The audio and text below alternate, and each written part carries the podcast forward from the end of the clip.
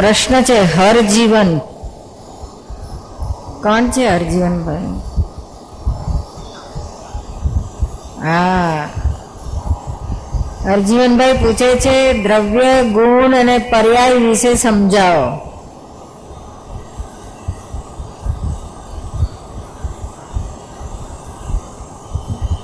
દરેક દ્રવ્ય એટલે એલિમેન્ટ.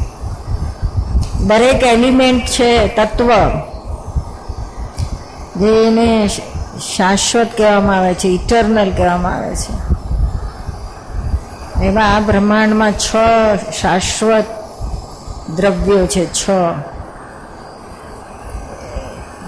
શાશ્વત, ઇટરનલ એટલે એનો ઉત્પત્તિ ના હોય, એનો વિનાશ ના હોય. હતું, છે, અને એવું ને એવું જ રહેવાનું હોય. એનું નામ તત્વ કહેવાય. શું? એવા છ તત્વો છે અને તત્વો, તત્વોનું ખાસિયત શું? તો કે દ્રવ્ય, ગુણ અને પર્યાય સાથે હોય. તો એનું તત્વ, એ તત્વને તત્વ કહેવાય. એ એલિમેન્ટને એલિમેન્ટ કહેવાય. દ્રવ્ય, ગુણ અને પર્યાય. આ ઓરિજિનલ છ દ્રવ્યને મૂળ તત્વ સ્વરૂપે કેવા જ્ઞાને કરીને જ સમજી શકાય, અનુભવી શકાય. એટલે આપણે અત્યારે સમજવાનો પ્રયત્ન કરીએ. પણ એ જ્ઞાને કરીને ના થાય. બુદ્ધિથી જ થવાનું. જોયું એટલે આ જાણી રાખવા પૂરતું છે કે શું વસ્તુ છે જાણ જાણપણામાં આવે ત્યાં સુધી એક્ઝેક્ટ અનુભવમાં ના આવે ત્યાં સુધી આ જાણી રાખો. શું? દ્રવ્ય, ગુણ અને પર્યાય એટલે શું? દ્રવ્ય એટલે મેટર કોઈ પણ વસ્તુ હોય એનું દ્રવ્ય તો હોય જ ને. તો જે વસ્તુ કહેવાય ને.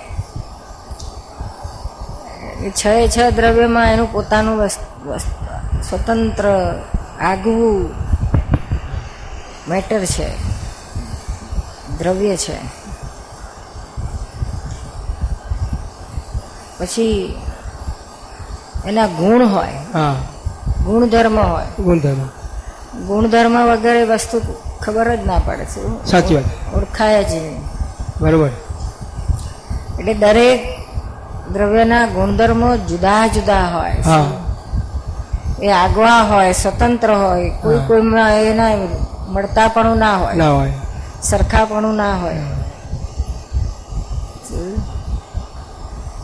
એવા છ દ્રવ્યો છે. એમાં એમાં એક જળ તત્વ છે પૂદગલ પૂરણ ગલન સ્વભાવનું અને પરમાણુ સ્વરૂપે હોય છે અનંત પરમાણુ છે. દ્રવ્ય ગુણ અને પર્યાય. સહિત છે પરમાણુઓ. અને પરમાણુના ગુણ શું છે? રૂપ રસ ગંધ અને સ્પર્શ. સ્પર્શ. આ જળ પરમાણુના ગુણધર્મો છે. ગુણધર્મો છે.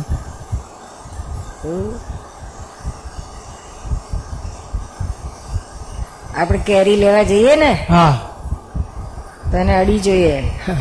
સુવાળી સુવાળી લાગે. ખરબચડી લાગે તો આપણે સમજી જઈએ કે આવો વધારે પડતી પાકી ગયેલી છે. કરચલીઓ વાળી ગયડી થઈ ગઈ છે.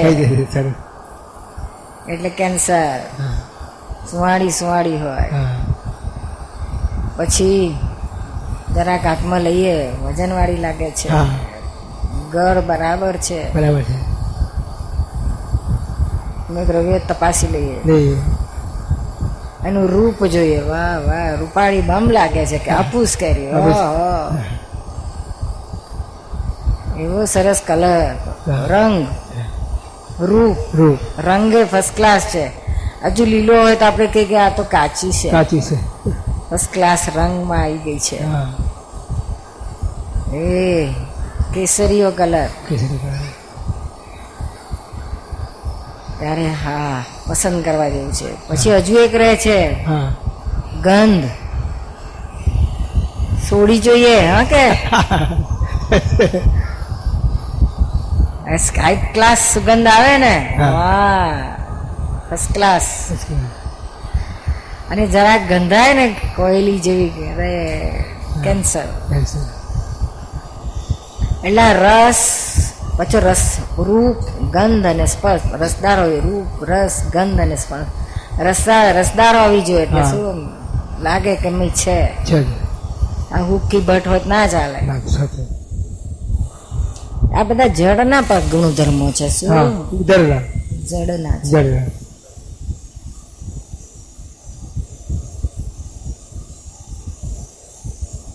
એમાં ચેતન નથી હા અમે ગોટલો છે ને એમાં છે. હા ચેતન એમાં છે ગોટલામાં. એટલે ગોટલો વાઈએ તું ગે ને? હા. છોડા વાઈએ તું ગે ના ઉગે. હા એટલે જેમાં જીવ છે એવું ગે હા. એટલે આ જળ તત્વના ચાર ગુણો છે. રસ ગંધ સ્પર્શ. આ મૂળ પરમાણુના ગુણો છે. પછી આપણે અત્યારે જે સ્વરૂપે જોઈએ છે. કેરીનો દાખલો આપ્યો પણ એ પૂર્ણ પરમાણુ સ્વરૂપે નથી. પણ આ બધા કેટલા બધા ઓ અનંત પરમાણુ ભેગા થાય ત્યારે કેરી દેખાય. હા સરસ. બે પરમાણુ અથવા બેથી વધારે ભેગા થાય તો એને સ્કંદ કહેવાય છે? સાચી છે. આ બધા પરમાણુઓનું આપણે આપણે આખું રૂપી જગત તો જળ તત્વ એટલું જ રૂપી છે બાકીના પાંચ અરૂપી છે શું? આ રૂપી જગત આખું જળ તત્વનું જ દેખાય છે. બાકી બીજા પાંચ અરૂપી છે એટલે આ આંખોથી કે બુદ્ધિથી કશેથી ખબર પડે એવા નથી. નથી. સમજાય છે ને? એટલે અટોઈ ગયા છે આમાં જ ખોવાઈ ગયા છે.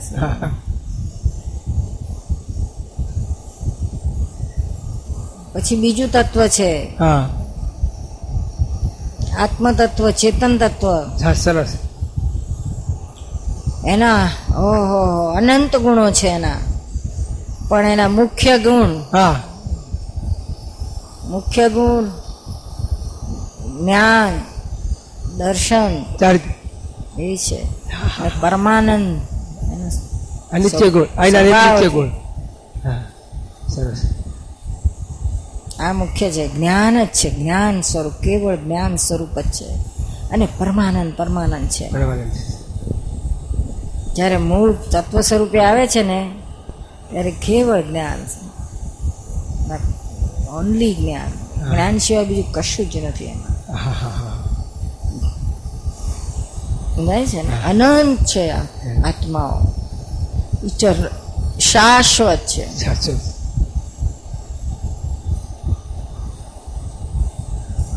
એ બે તત્વો થયા. હવે ત્રીજું તત્વ. ગતિ સહાયક ધર્માસ્તિકાય કે છે. ગતિ સહાયક એટલે આત્મતત્વને આત્મા તત્વને કે જળ જળ પરમાણુઓને હલનચલન કરવાની શક્તિ નથી એનો ગુણ જ નથી શું?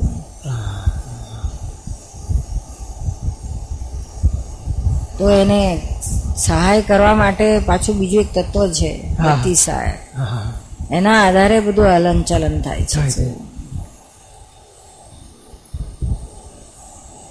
પછી તિ- સ્થિતિ સહાયક હાલતું ચાલતું હોય તો પછી કોઈ સ્થિર થાય જ ને. ચાલ્યા એટલે ચાલ્યા. ચાલતા ચાલતા આપણે સત્સંગ કરવો પડે. અને પછી ક્યાંય પછી જો રસ્તામાં કંઈક સાડીઓની દુકાન આવે તો બહેનો તો ખોઈ જ જાય. મારે બધી પકડી પકડી લાવવી પડે, હા કે? હેડો હેડો સત્સંગ કરવા. ભાઈઓ ક્યાં ખોઈ જાય ગુટકાની દુકાન આજ ગુટકા વાળામાં જતા રહે અને કઈ સોફ્ટ ડ્રિંક વાળું આવે તો ત્યાં જતા રહે ઠંડુ પીણું. એટલે આ એને આ બધાને પાછું સ્થિર કરવા માટે એક સ્થિતિ સહાયક તત્વ છે કે જે સ્થિર કરે છે. એ બધાને શાંતિથી બેહાડે છે. એટલે થેન્ક યુ ટુ ધેટ સ્થિતિ સહાયક તત્વ કે જે તમને બધાને બેહાડી રાખે છે. સવારથી રાત સુધી. હાલવા નહીં દેતા. સ્થિતિ સહાયક તત્વ છે. સમજાય છે ને? એ અરૂપી છે. અરૂપી. અરૂપી.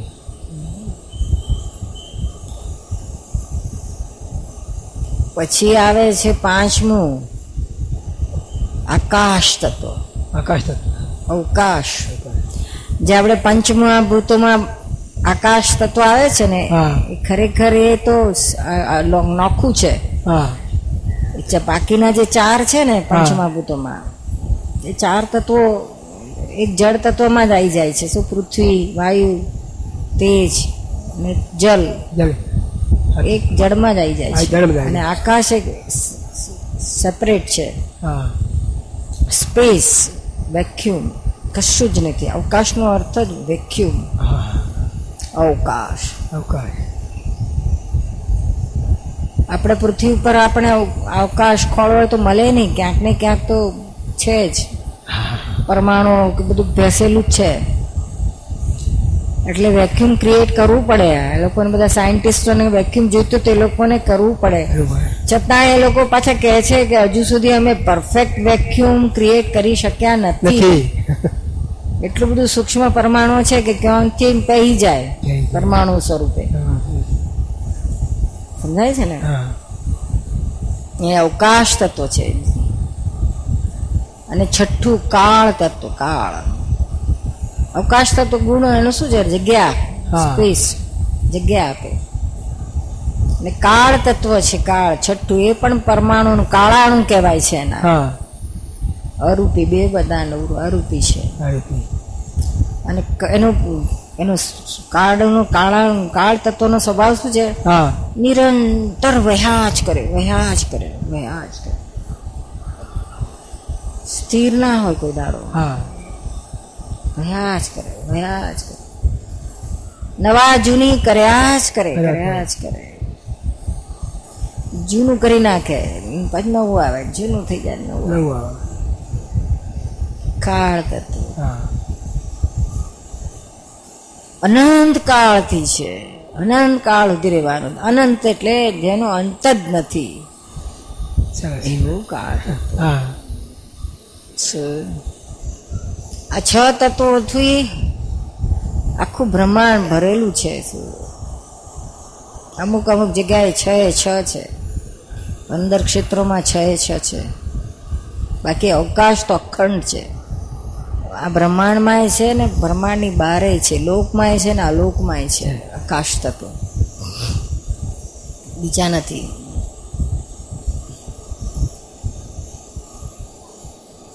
સમજાય ને? હા. આ દરેક જીવમાં જીવની અંદર દરેક જીવની અંદર આ છ એ છ તત્વો રહેલા છે. છ એ છ તત્વોની ભાગીદારી છે. હા.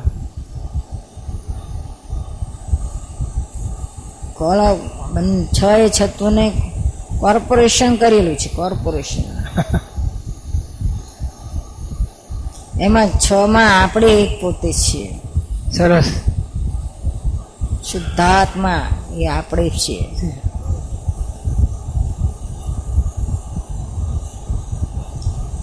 બધાનું જુદું જુદું કામ છે. ભાગીદારીમાં બધાને જુદું જુદું કામ વેચી દે ને પણ સરખી ભાગીદારી હોય એટલે બધાને જુદું જુદું કામ. જળ તત્વને મટીરિયલ સપ્લાય કરવાનું કામ છે. એ મટીરિયલ સપ્લાય કરે આ જ કરે. પછી ગતિ સહાયક તત્વ કાર્ટિંગનું કામ કર્યા કરે લાવા લઈ જવાનું. પછી સ્થિતિ સહાયક તત્વ છે તો સ્થિર કરી આલે બધું ગોઠવી આલે બધું ગોઠવી આવે આકાશ તો જગ્યા આલે ધંધો કરે જગ્યા જોઈએ કે ના જોઈએ એ જગ્યા આલે છે આકાશ તત્વ કાળ તત્વ નાનું નવું જૂનું કરે નવું જૂનું કરે મેનેજમેન્ટ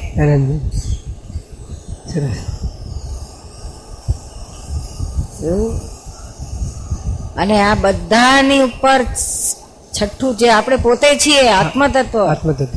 એનું એમ વિશેષ ગુણ શું છે? એ જ્ઞાતા દ્રષ્ટા છે. જ્ઞાન સ્વરૂપે છે. જાણી શકે જોઈ શકે અને આનંદ છે એટલે માનો અનુભવથી આ માણી શકે. બીજા કોઈને આ ગુણ નથી શું? એટલે કોઈને ખબર જ નથી પડતી. બિચારા આંખો બંધ કરીને પેલો બળદીઓ છે તો ગણીનું ફર્યા કરે ને. એમ જે બિચારા કર્યા જ કરે છે. કામ કર્યા જ કરે છે. અને આ છે તો જાણી શકે છે જોઈ શકે છે અનુભવ કરી શકે છે ને માણી પણ શકે છે. સરસ. એટલે એનો એનું વર્ચસ્વ જરા વધી ગયું છે ગુણમાં. હવે એનું કામ શું હતું? સુપરવાઇઝર તરીકેનું. સુપરવાઇઝર. સુપરવિઝન કરવાનું. હા. દેખભાળ કરવાની. હા. ખાલી સુપરવિઝન જ કરવાનું. તેને બદલે એ માલિક થઈ બેઠો. એકલો બધાનો હોલેન સો ઉચ્ચ ક્યાંક જાય ને સત્સંગમાં આવ્યા તો કહેશે હું આવ્યો અલે તું આવ્યો કે પેલો ગતિ સહાયક તત્વ લઈ આવી? સરસ તો કે ના હું આવ્યો હું બેઠો. મેં પદ્માસન વાળીને એક કલાક ધ્યાન કર્યું કે હું. તે કરો કે ભાઈ ગતિ સહાયક તત્વને મદદથી જ થયું સમજાય છે ને? આ બધાનો માલિક પોતે થઈ જાય છે. આ પાંચે પાંચ ભાગીદારી સરખી છે પણ કોઈને આટલી ક્રેડિટ આપતો નથી. ભૂલી ગયો કે આ બધાનો રોલ છે. યાદ જ નથી પોતે જ છે હોલ એન્ડ સોલ શું? જગ્યા તો કે મારી આ ઘર મારું મારા બાપાનું છું એમણે મને આલેલું છે. મારું છે. જગ્યાનો માલિક થઈ જાય પોતે શું? પાછું ગોમ નો થઈ જાય. મારું ગામ ભાદરણ મારું ગામ.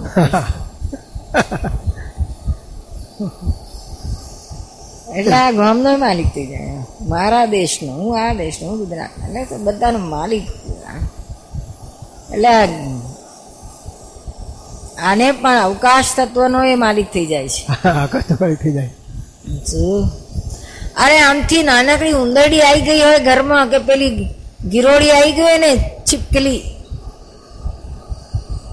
તો એને ઊંચું નીચું કરી નાખે મારા ઘરમાં પેસી ગયું. કાઢે ત્યારે છે તો છાલ છોડે. એટલે હું તને લાગે મારું ઘર છે. એના માટે તો આખી દુનિયા એની જ છે ને.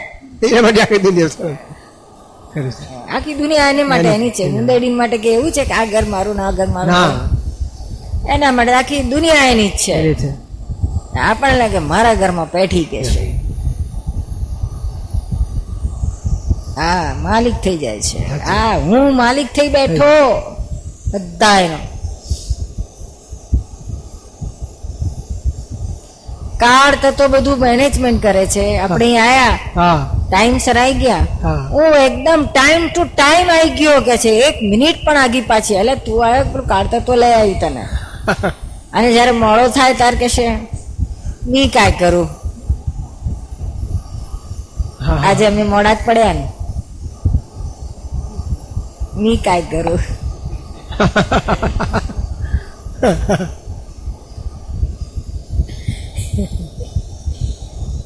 આવું છે બધું શું? સરસ.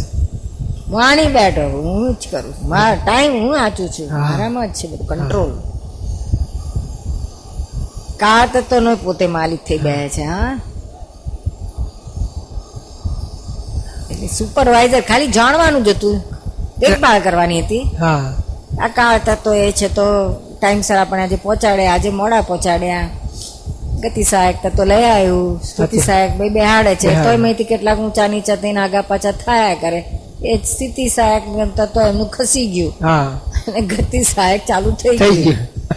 પાછળ પેલા બધા આગા પાછા થાય છે ને અત્યારે કંટ્રોલ કોનો છે?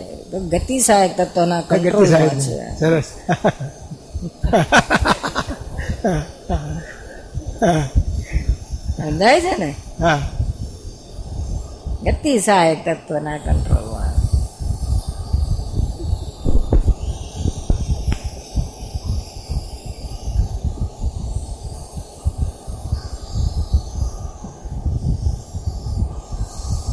આ એવું માને હું હું ઉઠ્યો હું ગયો. અહીંયા તો જાય પણ આપણા બેઠેલા અમે કેટલા? પછી ગોદ મારે છે ઊભા થાય છે ડિસ્ટર્બ કરે છે. આપણે એમ તો ના લેવા દે તોય મેં બેઠા બેઠા એને એને કરતા જોઈએ છીએ સાચું છે. એ નહીં દેખાતું કે એને ગત- સહાયક તત્વ લઈ જાય છે. આપણે કંઈક કરવું છે.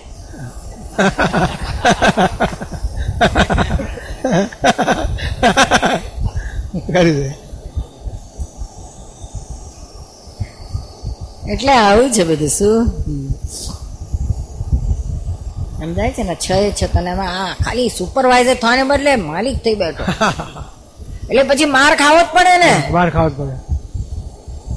આ તમારા સ્કૂલના માસ્તરો અહીં કોઈ આ છે? આ બધા માસ્તર છે ને? તમે શું પરીક્ષાના એક્ઝામ જો સુપરવાઇઝર તરીકે રહો ને ખાલી જોવાનું જ બધું.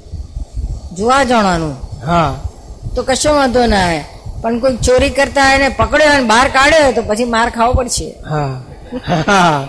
સાચું છે. વધારે કામ ના કરશો. જુઓ જુઓ ને જાણો.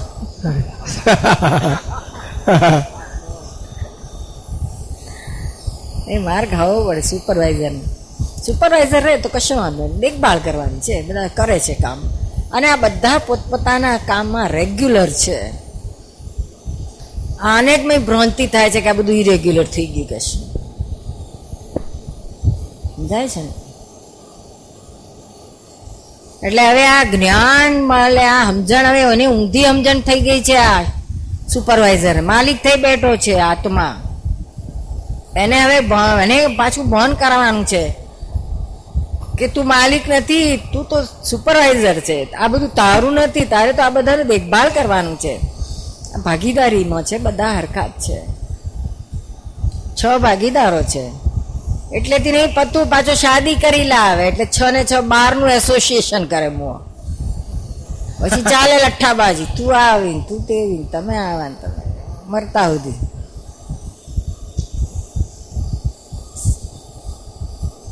ત્યાં જ્ઞાન મળે એટલે આ ઠેકાણે આવી જાય છે સુપરવાઇઝર જ્ઞાતા દ્રષ્ટા. હું કરતા નથી. આ બધું થઈ રહ્યું છે. જેને આપણે આ બાકી બધા પાંચે દ્રવ્યોને સંયોગોમાં મૂકી દીધા છે. શુદ્ધાત્માને સંયોગો સંયોગો ભેગા થાય છે ને વિખરાય છે. સંયોગ થાય છે ને વિયોગ થાય છે, સંયોગ થાય છે ને વિયોગ થાય છે. એનાથી આ બધી અવસ્થાઓ ઊભી થાય છે. ને અવસ્થાઓ આપણે જોઈએ છે. અવસ્થાઓ વિનાશી છે. મૂળ તત્વ અવિનાશી છે, શાશ્વત છે. સમજાય છે ને? આ છ એ છ તત્વો. પછી પર્યાય, છ એ છ ના પર્યાય છે, શું? પોતાના આગવા પર્યાય છે, આત્માનું જ્ઞાન પર્યાય છે, જ્ઞાન એનો ઇમ્પોર્ટન્ટ જ્ઞાન પર્યાય છે. જ્ઞાનથી આ પર્યાયથી બધું જોઈ જોઈ શકે છે, જાણી શકે છે. અહીંથી છે તો આ પેલું થાંભલું જોવો હોય, તો આત્માને ત્યાં જઈને જોવું ના પડે, એનો જ્ઞાન પર્યાય ત્યાં જાય, જુએ ને પાછું આવી જાય. એવા દરેક દ્રવ્યના પર્યાયો છે, શું?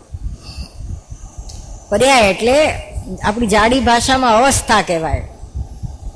પણ તત્વની જ્યારે વાત થાય ત્યારે અવસ્થા શબ્દ પ્રયોગ ના કરાય. કારણ કે તો જાડી ભાષાનો સ્થૂળમાં એનો પ્રયોગ થાય.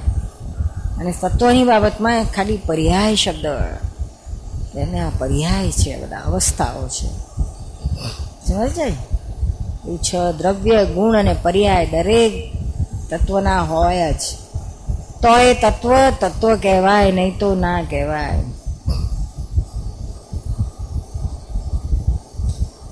બેન, દક્ષાબેનના, જય સચિદાના પૂજ્ય નિરૂમા મને ખૂબ બે કોણ છે દક્ષાબેન?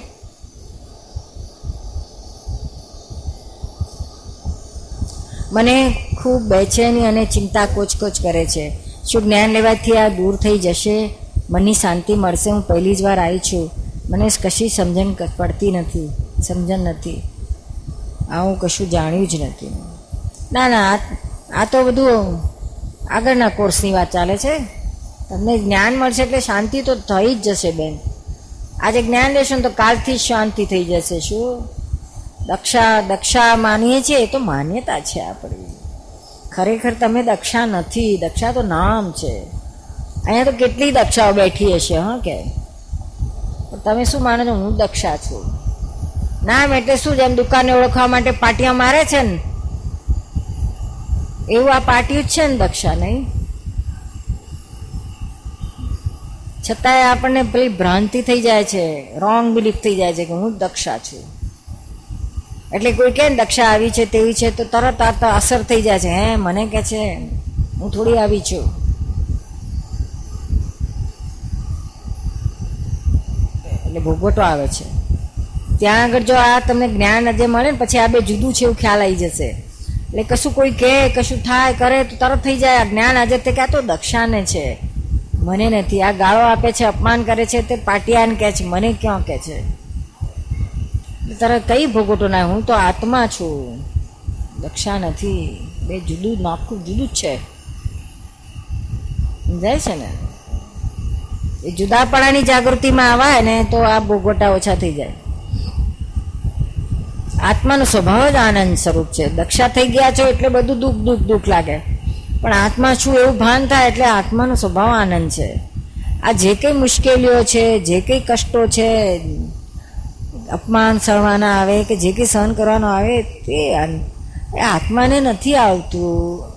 દક્ષાબેનને આવે છે. તે આપણે એને જુદું રાખીએ ક્યાં તો દક્ષાનું છે. મારું તો છે જ નહીં. તો ભોગવટો ઓછો તો હકીકતમાં આવું છે. આ તો અજ્ઞાનતાથી આવું લાગે છે કે મને થાય. પાડોશીને થતું હોય ને આપણે માથે લઈ લઈએ મને થાય છે. મને એના જેવી ગત થઈ છે. બધાને બધાને શાંતિ થઈ ગઈ છે બોલો. જ્ઞાન લીધા પછી. તો તમને કેમ નહીં થાય? થઈ જશે હા? કયા ગામના છો?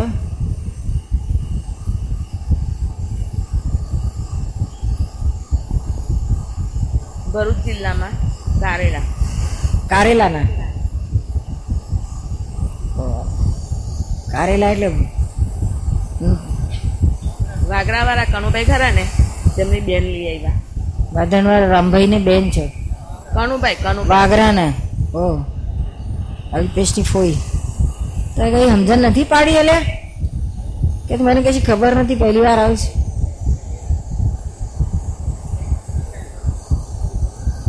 સમજણ પાડજે પછી હો. હું ગુટાળો પડ્યો. એ લઈ આવ્યા છે. હા સમજણ પડી જશે બધી, હો, શાંતિ થઈ જશે. રમેશભાઈના જય સચ્ચિદાનંદ, વલસાડવાળા. વલસાડવાળા જૂના મહાત્મા છે ને? આ જૂનાવાળાને રહેવા દો, જરા નવાનું આ પેલા એમનું નિકાલ કરું છું ચંપાબેન. અમારે ક્યાં છે ચંપાબેન? અમારે શુદ્ધાત્મા જાણવો છે તો અમો તમારી પાસે જ્ઞાનની ગોળી લેવા આવ્યા છીએ. અમોને વિશ્વાસ છે કે એ ગોળીથી અમારો ભવરોગ મટી જ જશે. લિખિતન ચંપાબેન, કેવી સમજણ છે લ્યો? અને આ બધા ડાક્ટર પણ એ દોડે છે. અનુપ અનુપ, કર્યા કરે છે. સાચી વાત છે બેન, મટી જશે, હા? ભવરોગ મટી જશે. આ આજે ચાર વાગે પાંચ સાડા ચાર કે પાંચ વાગે બોલાયા છે ને ત્યારે તમારે ચાર વાગ્યાથી તમે ચાલુ આવી જજો. પછી તમને જ્ઞાન મળશે ને એ જ ગોળી છે જ્ઞાનની ગોળીઓ છે આ તો. સુગર? કોટેડ નહીં અમૃત કોટેડ છે. જ્ઞાનની ગોળીઓ.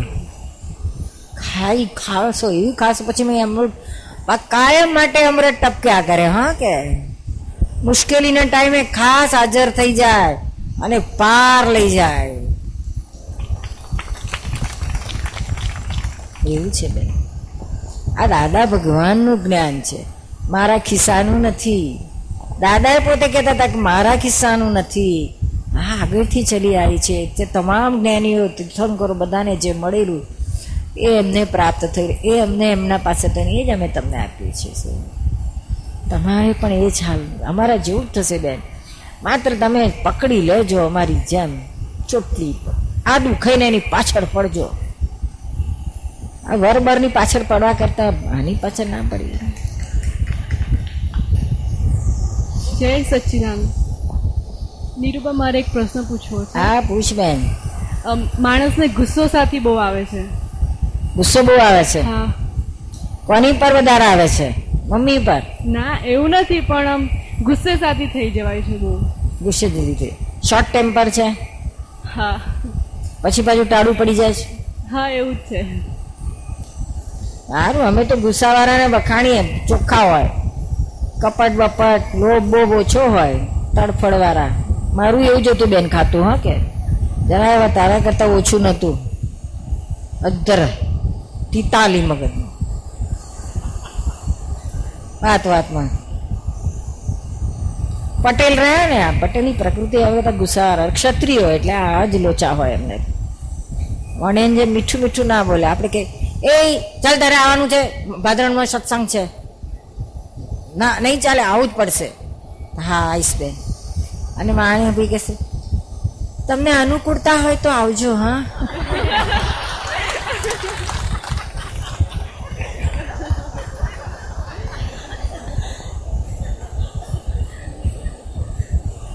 એટલે પ્રોબ્લેમ થઈ જાય ને અમાને અહીંયા પ્રોબ્લેમ ના થાય. સમજાય છે ને? બધું જતું રહેશે જ્ઞાન લઈશ ને આ બધું શાંત થઈ જશે હા? મહીથી બ્રેક આવશે મહીથી બ્રેક આવશે. અને જો આપણા ઉપર કોઈ ગુસ્સે થતું હોય તો આપણે એને સામે રીતના આમ કે કેવું ઠંડો કેવી રીતના કરવો એને? એને શુદ્ધાર્થ મિનલ ને તારું નામ? કાલવારી જ ને મિનલ? હા. એને શુદ્ધાત્મા જોવાના અને એને પ્રતિક્રમણ ચાલુ કરી દેવાના. શું? એ તને પછી શીખવાડશું કાલે, હા? અરે આજે જ્ઞાન લઈશ ને એટલે શુદ્ધાત્મા જોવાના તને ખ્યાલ આવશે. તારો ખ્યાલ આવે પછી સામાન્ય છે. અને પ્રતિક્રમણ એને શુદ્ધાત્માને પ્રાર્થના કરવાનું ચાલુ કરી દો. ઠંડા પડો ઠંડા પડો, આને સદબુદ્ધિ આપો અને ઠંડા પાડો ઠંડા પાડો. શું અને આપણે શાંત, સ્વસ્થ હોય ને, તો એ સામાનું પછી ડબલ ના થાય ડાઉન થાય. આપણે ઊંચા, આપણું ઊંચું થાય ને એનું ઊંચું થાય તો વધે ડબલ થાય, અનેક ગણું થઈ જાય. આપણે ઠંડા રહીએ ને તો સામાનું ઠંડુ આપણે ઠંડામાં રહેવા માટે જ્ઞાન કામ કરશે, હા? બહુ કામ કરશે. મને તો બેન જ્ઞાને જ હેલ્પ કરી છે. મારું તો કેવું હતું જ્ઞાન લીધા પછી, એટલે બહુ તોફાની કોલેજમાં, મેડિકલમાં, ચારિત્રનું ચોખ્ખું, હા? કોઈ છો લફરું બફરું કશું નહીં, છોકરું બફરું કશું કારણ કે આ અહંકાર જ બચાયેલા. આપણે તો કોણ કહેવાય? વસોને અમીનની દીકરી કહેવાય. આ બધા બબુચકો જોડે કાંઈ આ બધા અફેર કરાયા જ નહીં. આ બધા બહુ આ વાતય ના કરાય. વાત કરવાને લાયક ના કહેવાય. આપણે તો અમીનની દીકરી એમ.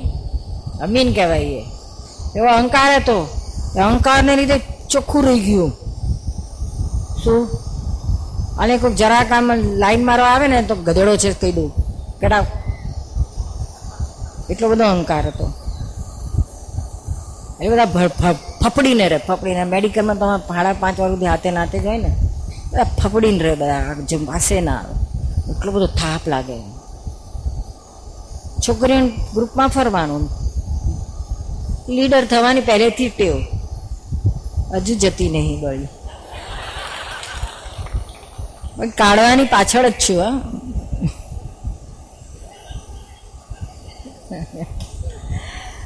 હવે આ અકર્તા ભાવે લીડરશીપ છે. અકર્તા ભાવ, કરતા ભાવ નહીં. અકર્તા ભાવ. પ્રેમ થઈને, પ્રેમ સ્વરૂપે. દાદાએ જે આપ્યું તે લોકોને પચાડવું છે. પછી આ જ્ઞાન લીધા પછી એટલું બધું ચેન્જ આવી ગયું. જ્યારે મારી મેડિકલ કેમ્પસમાં એન્ટ્રી થઈ ને, તો બધા છોકરાઓ, છોકરીઓ, બધા પ્રોફેસરો બધા આમ સ્થિતિ સહાયક તત્વને આવી ગયું એમ બધા સ્તબ્ધ થઈ ગયા. જોયા કરે.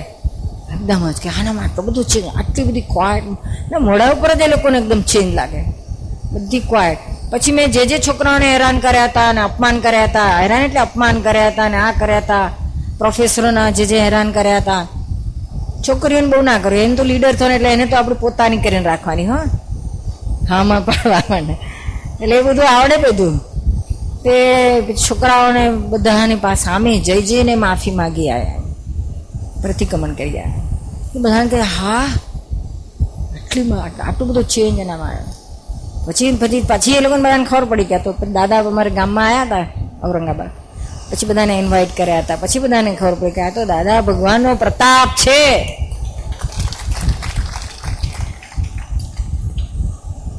એટલે તારું થઈ જશે. તારું બહુ મારા જેટલું તોફાન નથી બેન, તું તો બહુ સીધી છું.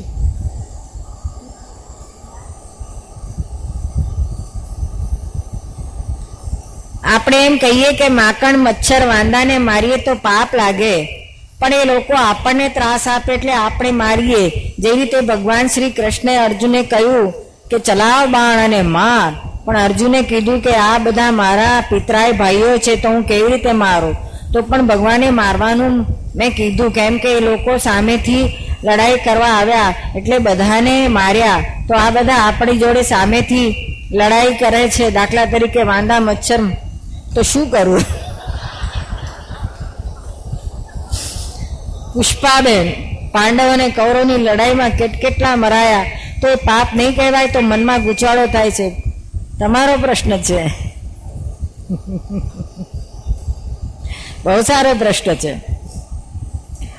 જો અર્જુનને માથે સમર્થ, ગુરુ તો શું પણ સાક્ષાત પરમાત્મા તને એમણે કહ્યું કે તું કર, લડ.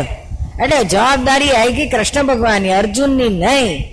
એવું તમારે માકણ મચ્છર જોડે લડાઈ કરવા કોઈ આવ્યું છે કે એવા માથે? છે? એ જો કહેતો કરો તો એને માથે જાય, તમારા માથે ના રહે. અને જો અમને આમ માથે રાખતા તો અમે ના પાડીએ છીએ, એટલે વાત જ પૂરી. અને આ લડાઈ તે આ લોકોની લડાઈ કેટલી છે? ઓછા મારી નાખે છે? જરાક એકાદ ટીપું લઈ જાય. એક ટિફિન લઈને આવે છે બધા? આપણી જેમ? એકાદ ટિફિન લઈ. દાદા તો કહેતા હતા પોઝિટિવ લઈને આ પોઝિટિવ આ મને તો ખબર જ નથી પોઝિટિવ એટલે હમણાં કપલા સતીશ બી કહ્યું એટલે ગામડામાં પેલા બાંધે ને, બધું એમાં નાખે બધું. કપડું બાંધીને મસાલો જે કંઈ હોય બધું કામાં નાખ્યા જ કરે. પોઝિટિવ દાદા કે પોઝિટિવ બાંધીને થોડા આવે છે.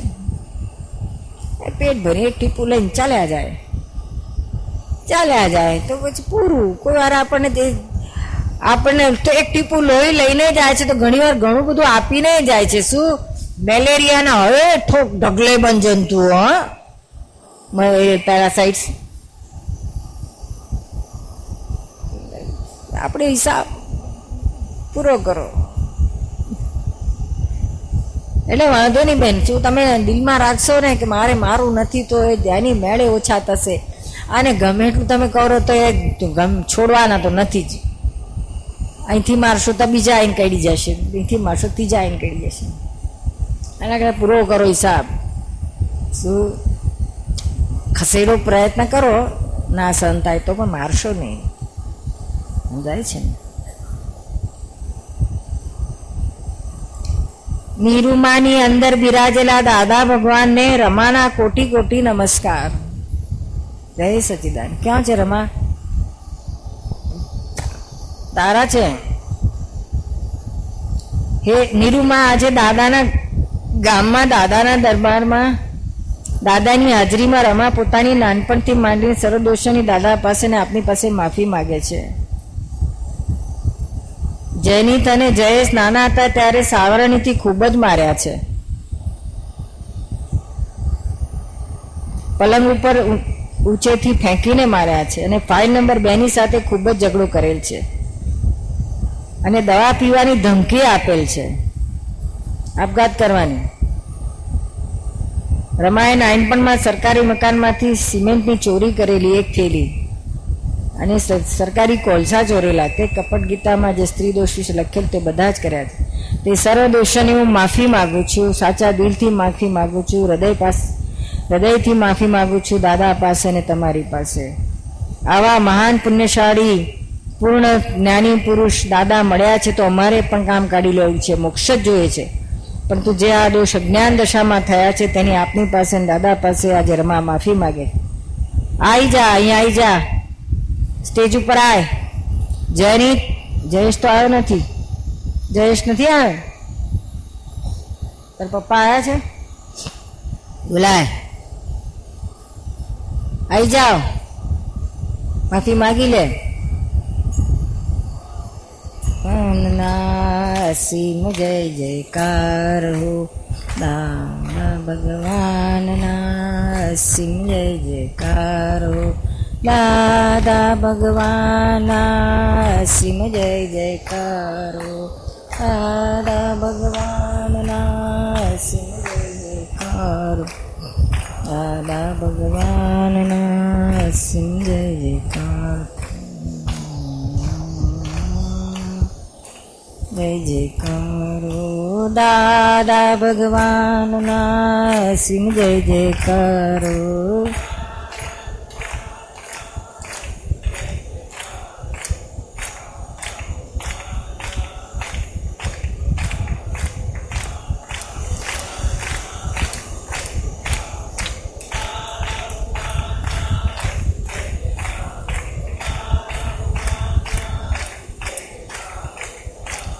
જય સચિદાન લે માફી માગી લે. દાદા ભગવાનના અસીમ જય કારો દાદા ભગવાનના જય. તો તૈયારી હરી બી તમે નહીં કરેલું હોય ને, પજેલા નહીં? તમે એને નહીં દુઃખ દીધેલું? તો તમારે નહીં માફી માંગવાની?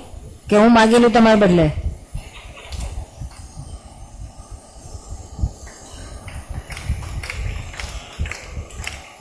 અરે બસ કે આનો હાથ તો થાબડી હાલ, માફ તો કરી દે.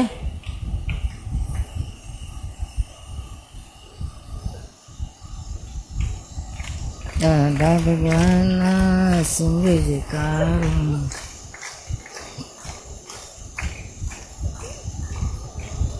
ના સિંગે જયકાર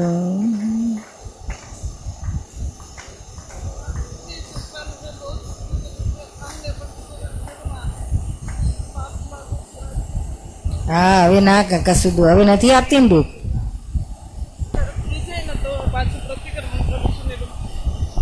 પ્રતિક્રમણ કરી નાખે છે હા. બહુ થાય નિરૂમાં હા તે બધા દોત માફ થઈ જશે ને હા બધા થઈ જશે હો અમારા આશીર્વાદ છે વિધિ કરી આપી છે પ્રતિક્રમણ કરી આમાંથી છૂટવું જ છે નિરૂમાં હા છૂટી જવાશે હા તારે છૂટું છે ને તો તે માફી માગી લીધી ને. હા એની વિધિ કરી દીધી કરી દીધી. એને પણ યાદ આવે છે. પલંગ પર બહુ પછાડીને મારેલા છોકરા. એવું કરેલું? તે તું કે તું એ ઓછો નહીં હોય ને પછાડા જેવો જઈશ ને કઈ હે એટલે કે તારું તું તારી વાત કર તું શું કરતો તો માય. આમાં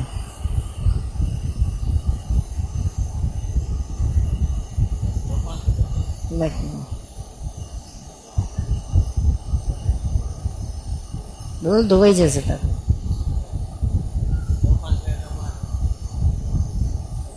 તુફાન કરતો તો બહુ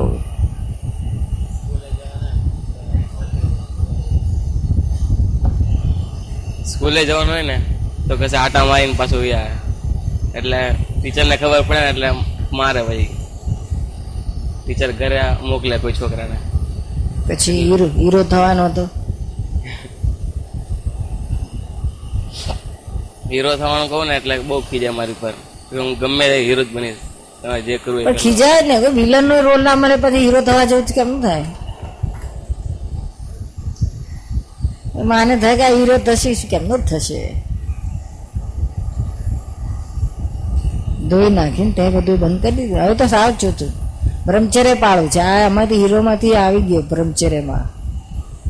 અને દાદાનો હીરો થજે. હા? હા મારા આશીર્વાદ. પ્રશ્ન છે.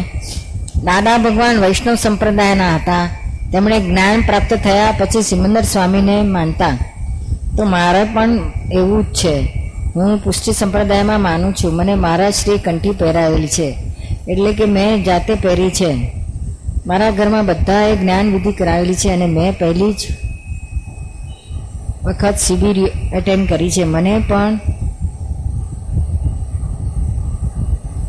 શિબિર એટેન્ડ કર્યા પછી એમ થાય છે કે જ્ઞાનવિધિ લેવી જોઈએ. તો મારી પુષ્ટિ સંપ્રદાયની કંઠી પરેલી ઉપર કશી અસર થાય કે ના થાય? અને આ પ્રશ્નથી જ્ઞાન વિધિ લેવી કે ના લેવી તે મનમાં ઝંખ્યા કરે છે? તો આ પ્રશ્નનો ઉકેલ આપશો. મહાત્મા. ક્યાં છે મહાત્માજી? તમારો પ્રશ્ન છે.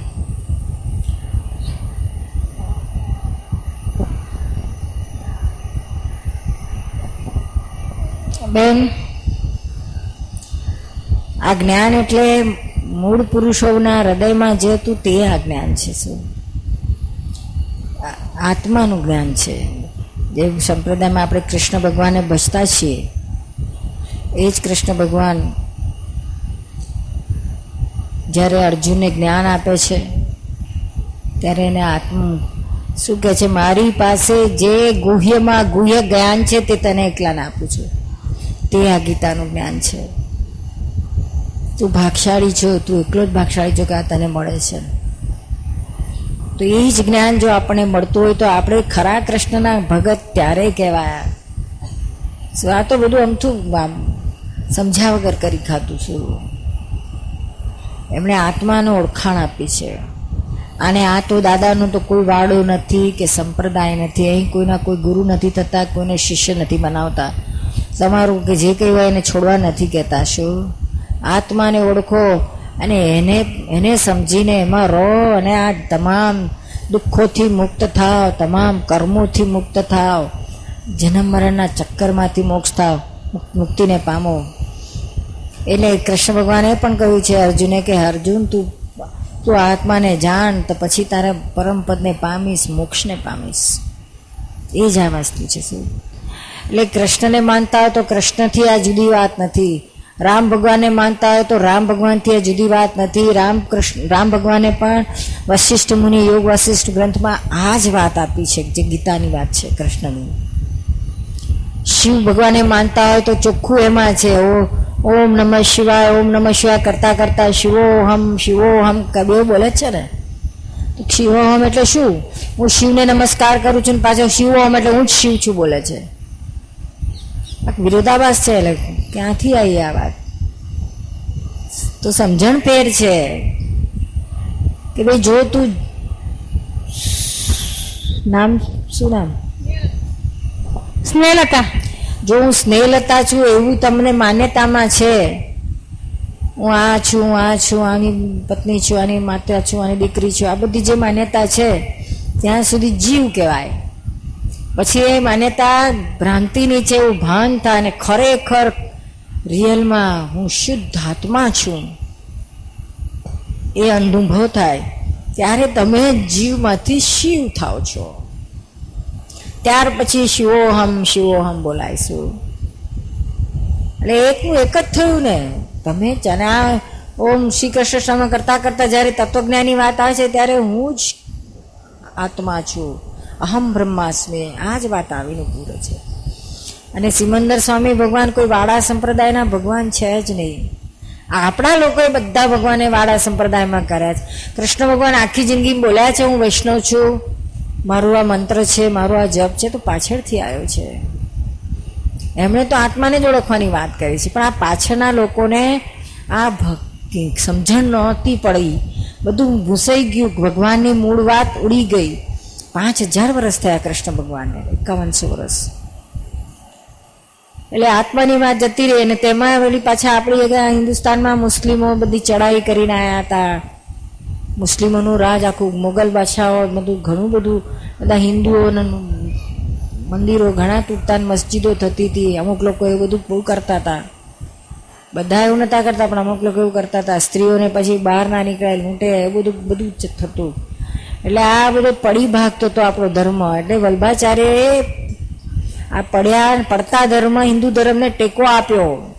પુષ્ટિ આપી એટલે પુષ્ટિ માર્ગ આપ્યો. ત્યાં ગીતાની વાત કરો તો ના સમજાત. એટલે પછી બાળકૃષ્ણની વાત આપી કે તમે ઘરમાં ને ઘરમાં કૃષ્ણની ભક્તિ કરો બહાર મંદિર ના જાઓ, કશો વાંધો નહીં. પછી એકદમ લોકોને ધર્મથી એકદમ વિમુખ થઈ ગયા હતા. એટલે એમને એમાં ચોંટે, એટલે શૃંગાર રસ આપ્યો. શૃંગાર, એટલે મચી જ ચોંટે. ગીતાના તત્વજ્ઞાનમાં ચોંટવે નહીં જલ્દી, એટલે આ શૃંગાર રસ આપ્યો. એટલે બાળ કૃષ્ણ બાળ ધર્મ કયો. કરતા કરતા પછી એમણે જ પોતે, વલ્ભાચાર્ય પોતે જ કહ્યું છે કે આ ધર્મ પાંચસો વર્ષ સુધી જ ચાલશે, પછી આત્મધર્મ આવશે. પાંચસો વર્ષ તો પૂરા થઈ ગયા. ઉપર ઘણા બધા છે. સમજાય છે ને બેન? એટલે આ એ જ વસ્તુ છે બેન. અને આ મૂળ ભગવાન કોઈ દિવસ વાળા સંપ્રદાયમાં હોતાય નથી શું? બધા કઈ કઈ સંપ્રદાયમાંથી આવે છે ને પછી આત્માને ઓળખે છે. છેલ્લામાં છેલ્લી વાત એ છે આત્મા, પોતાનો આત્મા એ છેલ્લામાં છેલ્લો ગુરુ, પરમ ગુરુ આત્માને કહ્યો છે. બીજા બધા બહારના લૌકિક ગુરુ કહેવાય. આ પોતાનો પરમ ગુરુ કે દાદા તો કોઈના ગુરુ નતા થતા. કંઠી બંઠીની વાત જ ક્યાં એમને એમને નાનપણમાં કંઠી બાંધવા એમના મધરે કહ્યું બાએ એમના બાદરણમાં જ બા પુષ્ટિનું કરતા. એમણે કંઠી બાંધવાની કહી. ત્યારે એમની ઉંમર છ સાત આઠ વર્ષની હશે. તો બાએ પૂછ્યું, અરે બાએ કહ્યું કે બેટા કંઠી બાંધ. તો દાદાએ કહ્યું કે શાને માટે કંઠી બાંધવાની? પૂછે નાનું બાળક ખબર ના એટલે. તો કે છે, કંઠી બાંધવી પડે, નહીં તો બધા આપણને નુગરો નુગરો કહે. અપભ્રંશ ન ગુરુ ગુરુ વિનાનો. એમ તો એમને પ્રત્યય કરી એ ઉંમરમાં આ પ્રશ્ન થયો કે ખાલી કંઠી બાંધવાથી જ મારા ગુરુ કેવી રીતના થઈ જાય? ગુરુ તો મને જ્ઞાન આપે તે જ ગુરુ કહેવાય એમ કે. એટલે એમને, એટલે બાને પ્રશ્ન કર્યો કે બા, આ કેવી રીતના મને સમજણ પાડો? બા પાસે સમ આનો જવાબ નહોતો. અને પછી એમને ના બાંધી કાઢી. સંપ્રદાયમાં તો પોતે નહોતા, પણ જન્મ એમનો સંપ્રદાયમાં હતો, વૈષ્ણવ સંપ્રદાયમાં. પણ એ પહેલેથી જ વિચારક હતા, શું બધા ધર્મના, બધા સંપ્રદાયની બધી જ વાતો એમણે પોતે ઊંડાણથી અભ્યાસ કર્યો એમણે.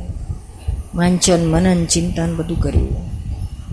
અને પછી જ્યારે ઓગણીસો ને અઠ્ઠાવનમાં એમને પચાસમી વર્ષે આ તો જ્ઞાન થયું. તે પહેલાં આ જ બધું કરતા હતા. પણ એ કર્મકાંડ કે ક્રિયાઓ કે બધું, એમાં એમને સાયન્ટિફિક ના લાગ્યું કે રિઝલ્ટ ના લાગ્યું કે આ તો કર્યા જ રાખો, કર્યા જ રાખો, પણ પરિણામ નથી આવતું. મારે જે જોઈએ છે મને મળતું નથી. ચિંતા, ઉપાધિ ટેન્શન એ તો બધું એમનું એમ રહે છે. તો કઈ રીતના ધર્મ કર્યો કહેવાય? ભગવાનનો ધર્મ, સાચો ધર્મ તો એમને કે થોડુંક કરીએ તોય આપણને શાંતિ તો થવી જોઈએ. આ તો કેટલું કરે તોય એટલી ને એટલી જ ઉપાધિ, એટલા ને એટલા જ ક્રોધ માન, માયા, લોભ બધું એટલું ને એટલું ચડી બેસે છે. એટલે આને તારણ પર આવ્યા કે આત્મા જાણશું તો જ આ બધામાંથી છૂટાશે. એટલે આત્માને ઓળખવાનું જ્ઞાન છે જે કૃષ્ણ ભગવાને અર્જુનને ગીતામાં આપ્યું હતું. કે અર્જુન, તું અર્જુન નથી, તું આત્મા છે. અને પોતાના માટે કહ્યું હતું કે, હે અર્જુન, તું મને જે રીતે જુએ છે ને ઓળખે છે, તે ખરેખર હું આ સ્વરૂપે તો છું જ નહીં. તું મને ઓળખતો જ નથી. મારું ખરું સ્વરૂપ આ ન હોય કહ્યું છે ને ગીતામાં. પછી પોતે જ ઓળખાણ પાડે છે કે હું આત્મ સ્વરૂપે છું પરમાત્મા સ્વરૂપે છું. તું એને ઓળખ. એ ઓળખીશ તો તને મારું ખરું ઓળખાણ થશે. અને તું તારા, તારું તારું સ્વરૂપે આત્મ હું બધાની અંદર તે સ્વરૂપે છું કહ્યું છે. કે બધાની અંદર મુરલીવાળા, ગાયવાળા કૃષ્ણ ભગવાન પેસી નતા ગયા. આ આત્મ સ્વરૂપે આ તત્વજ્ઞાની વાત આવી છે બેન. શું એટલે આ આત્મા ના દેખાય એટલે પછી આ પુષ્ટિ માર્ગમાં બાળ જીવોને સમજાવવા માટે કહ્યું, બધાની મય કૃષ્ણ જોજો કૃષ્ણ જોજો. કહ્યું છે, શીખવાડી છે ને? કૃષ્ણ એટલે આત્મા સ્વરૂપે છે. કૃષ્ણ ભગવાને જ કહ્યું છે કે હું દેહ સ્વરૂપે છું ને હું આત્મા સ્વરૂપ. દેહ તો એમને પારધીનું બાણ વાગ્યું, બધાને ખબર છે. એ પરમાત્મા સ્વરૂપ હતું.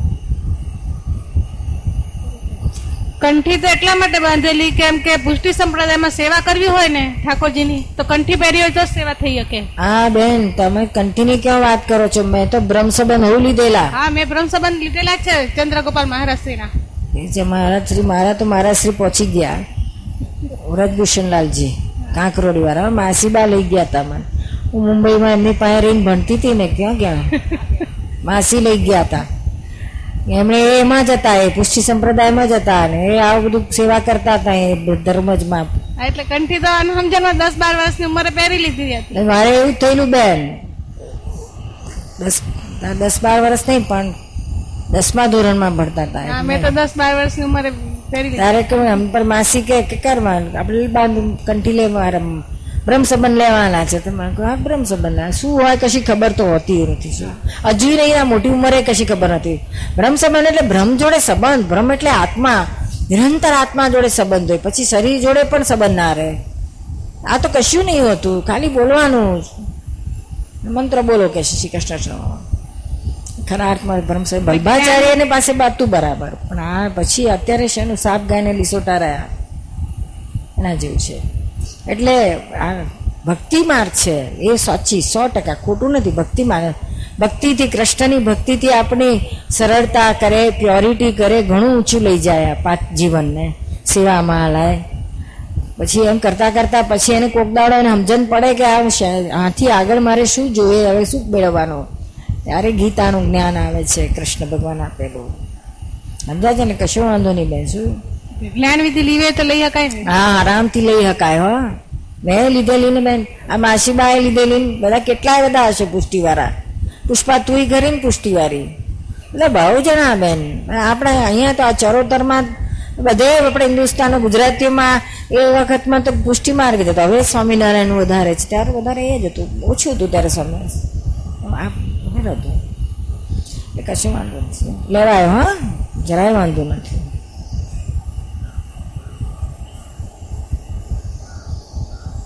હું પહેલી જ વખત આવું છું. અને પામર આત્મા છું, એક પ્રશ્ન સમાધાન કરવું છે. આપણા શરીર રૂપે મંદિરમાં આત્મા એ પરમાત્મા છે, તો આપણાથી ખરાબ કર્મ કેમ થાય છે? પર પરમાત્મા ખરાબ કામ કરતા હશે માટે મન રૂપે રાક્ષસને વશમાં કેમ રાખ, રાખતો નથી? કોનો પ્રશ્ન છે ભાઈ? આત્મા છે ખરો, પણ અત્યારે તો જેલમાં પુરાયેલો હોય, એના જેવી દશા છે. રાજા ગમે એટલો મોટો હોય. પણ જેલમાં પૂરે એટલે શું થાય? એમ કશું ચલણ ચાલે? કશું ચાલે એટલે અત્યારે આ મંદિર તો છે, પણ અત્યારે મંદિર ક્યારે કહેવાય? એ પ્રગટ થાય ત્યારે, બહાર આવે ત્યારે. ત્યાં સુધી એ તો જેલ કહેવાય. બહાર નથી પુરાયેલા આવે ને શું કહેવાય? જેલ કહેવાય ને વ્યક્ત નથી થયેલા, અવ્યક્ત રૂપે રહેલા છે. ત્યાં જે જ્ઞાન લેશો એટલે વ્યક્ત થઈ જશે અને તમે પોતે જ પરમાત્મા છો. ભાન થશે. પછી મહીથી તમને આ બધા રાક્ષસને વશ કરવાનું મહીથી આવશે. પ્રગટ થશે શક્તિ જ્ઞાન. સમજાય છે ને ભાઈ? જેનો પ્રશ્ન એ. અત્યારે તો બધાની મય છે ખરા પરમાત્મા, પણ પરમાત્મા પૂરાયેલા છે.